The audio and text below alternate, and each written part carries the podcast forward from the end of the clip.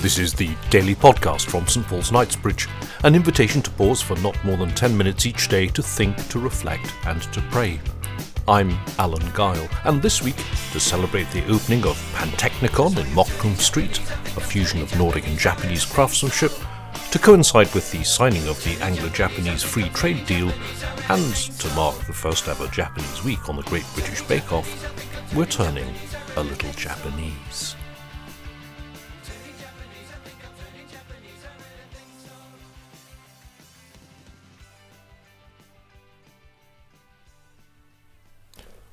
Mono no Aware.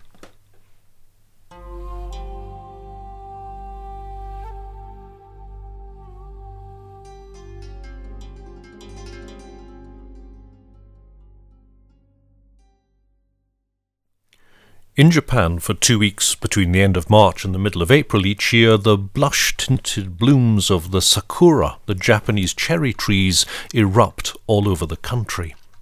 Although the beauty of trees in blossom delights people all over the world, what one writer calls the annual pandemonium of pink petals in Japan is unsurpassed. Opinions vary about where to go to get the best view of the cherry trees, to paint the best picture of this unique phenomenon, but when I go, and I really now think it is more when and not if I go, I know that I want to go to the Five Lakes, where I can see the cherry blossom in all its profusion, with Mount Fuji in the background. Read travellers' accounts of their experiences looking at the blossom, and you'll notice one common theme. Not only is the blossom itself wonderful in its colourful profusion, but the beauty of it is accentuated by the sense that it is a fleeting phenomenon, here today, gone tomorrow ephemeral, we say, a passing glory.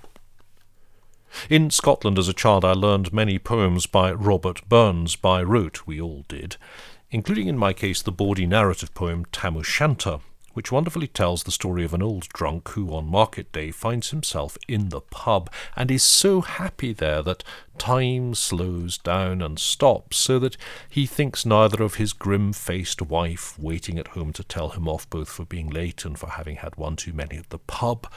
Burns describes her wonderfully as gathering brows like gathering storm, nursing her wrath to keep it warm nor does he think of the long Scots mile that lies between him and his home. It's a rather silly poem, but I've always loved Burns' reflection on the way that time, when we are in certain moments, runs slow, and when we are caught by the anguish of knowing that we are so happy, and yet that this happiness cannot last. In one of Robert Burns's rare eloquent purple passages, he says this but pleasures are like poppies red. You seize the flower, its bloom is shed. Or like the snowfall on the river, a moment white, then gone forever. Or like the borealis race, that's the northern lights in the Scottish night sky, or like the borealis race that flits ere you can point their place, or like the rainbow's lovely form, evanishing amidst the storm. The Japanese have a phrase, three words, that express this dual sense of being captivated by the beauty of things so that time runs slow, and simultaneously of being gripped by the anguish of knowing that this cannot last. Mono no aware.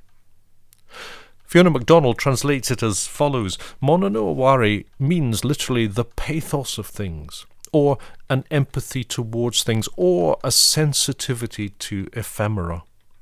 The term, she says, speaks of awareness of impermanence, or the transience of things, and both a transient gentle sadness or wistfulness at their passing, as well as a longer, deeper, gentle sadness about this state being the reality of life.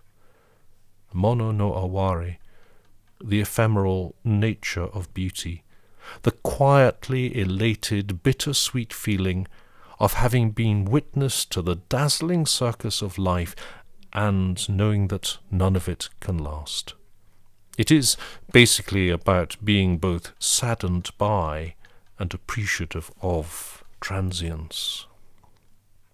I remember many years ago talking to one of the great cathedral organists of England when I was not even yet in Oxford. It was all those years ago, long before there were any girls' choirs in cathedrals, but the idea was already being talked about, and we fell into talking about it in the pub after evensong one Sunday evening. He was against it vehemently, this idea of girls' choirs. You see, he said, the thing about boys' voices is that they are ephemeral. A boy starts singing at six, and he learns the trade and his art, and he flourishes between the ages of nine and eleven, and sometimes achieves at that tender age such accomplishment that it would stop your heart to hear the soaring voice in the cathedral. And the glory is the greater because you know it will not go on. It is ephemeral. The voice will break at twelve or so. Earlier now, he said, we're feeding them far too much. The glory is in the transience of it. Girls just go on getting better and better. There is no end for them the beauty of the ephemeral in the timelessness of the cathedral. Well, I'm rather struck by this idea of the ephemeral, the impermanent, and its connection to beauty. I think it's why I really don't like fake flowers, because although they're practical and sometimes so well made that you would hardly know the difference between them and the real thing, part of the beauty of real flowers is that the beauty fades we have the beauty only for a while, we find that hard to bear.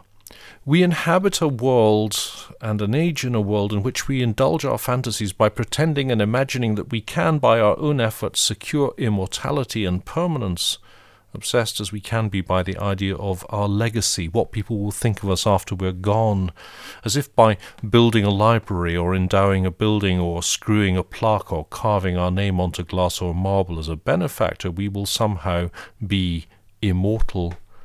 And people do, and thanks heavens for that delusion or illusion, because by it many great and generous things are done or built or restored or set up. But facing into the transience of life, contemplating life's precious fragility, is a wonderful spiritual discipline. It's connected to being able to be truthful and to let go in surrender, and I suspect it is a necessary step on the way to true humility. Rather than pretend we can secure immortality, there is great release and energy to be found in realizing just how precious this short gift of life is, and checking ourselves that we are celebrating its beauty and potential even as it passes. But fear gets in the way. We often prefer not to think about the transient nature of life. The idea of the end frightens us.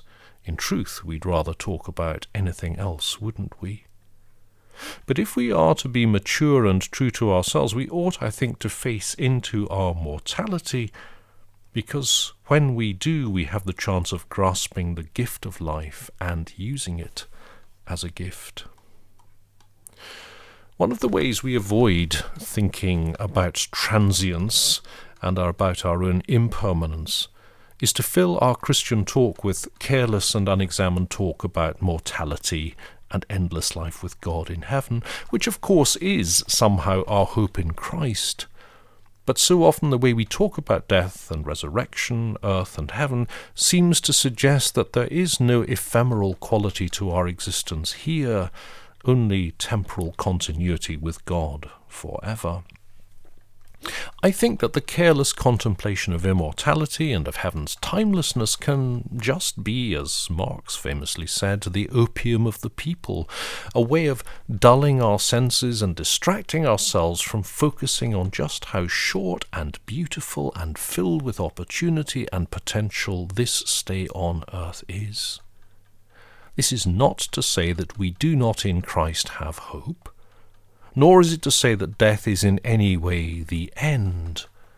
But the careless and unexamined assumption that somehow it will all just go on the same on the other side, I think can have a hugely negative impact on our appreciation of the anguished beauty of being alive here and now. One famous theologian, Karl Rahner, was always keen to encourage his students to be honest and rigorous when thinking and talking about our future hope in Christ. To see it as a period of time spinning on into infinity would be, he said, more terrible than hell. Can you imagine? Heaven, however we are to think about it, can't just be more of the same in any sense. And if we readily retreat into thinking about unbroken temporal continuity beyond death, many people, if they're honest, find the idea of endless life unappealing. Mono no aware, the bittersweet contemplation of the beauty of the ephemeral. I've been thinking about this experience of time changing when we do stop and contemplate moments of beauty and the ephemeral nature of our life. Whether it is that moment with someone, or on a mountain top caught by the momentary beauty of sun and sky and landscape, or perhaps when contemplating a sculpture or an artifact or a painting, or even a Japanese cherry tree in full bloom. Not only does time in those moments slow down, sometimes when we are caught by the agony of not wanting to lose that moment, time stands still. We step momentarily into eternity. And I wonder whether somewhere in this experience is a clue to what lies beyond our ephemeral existence that being confronted by God's perfection and beauty, and knowing ourselves to be in closer union with God, we might not sense the desire to hold on to that forever and not to let go.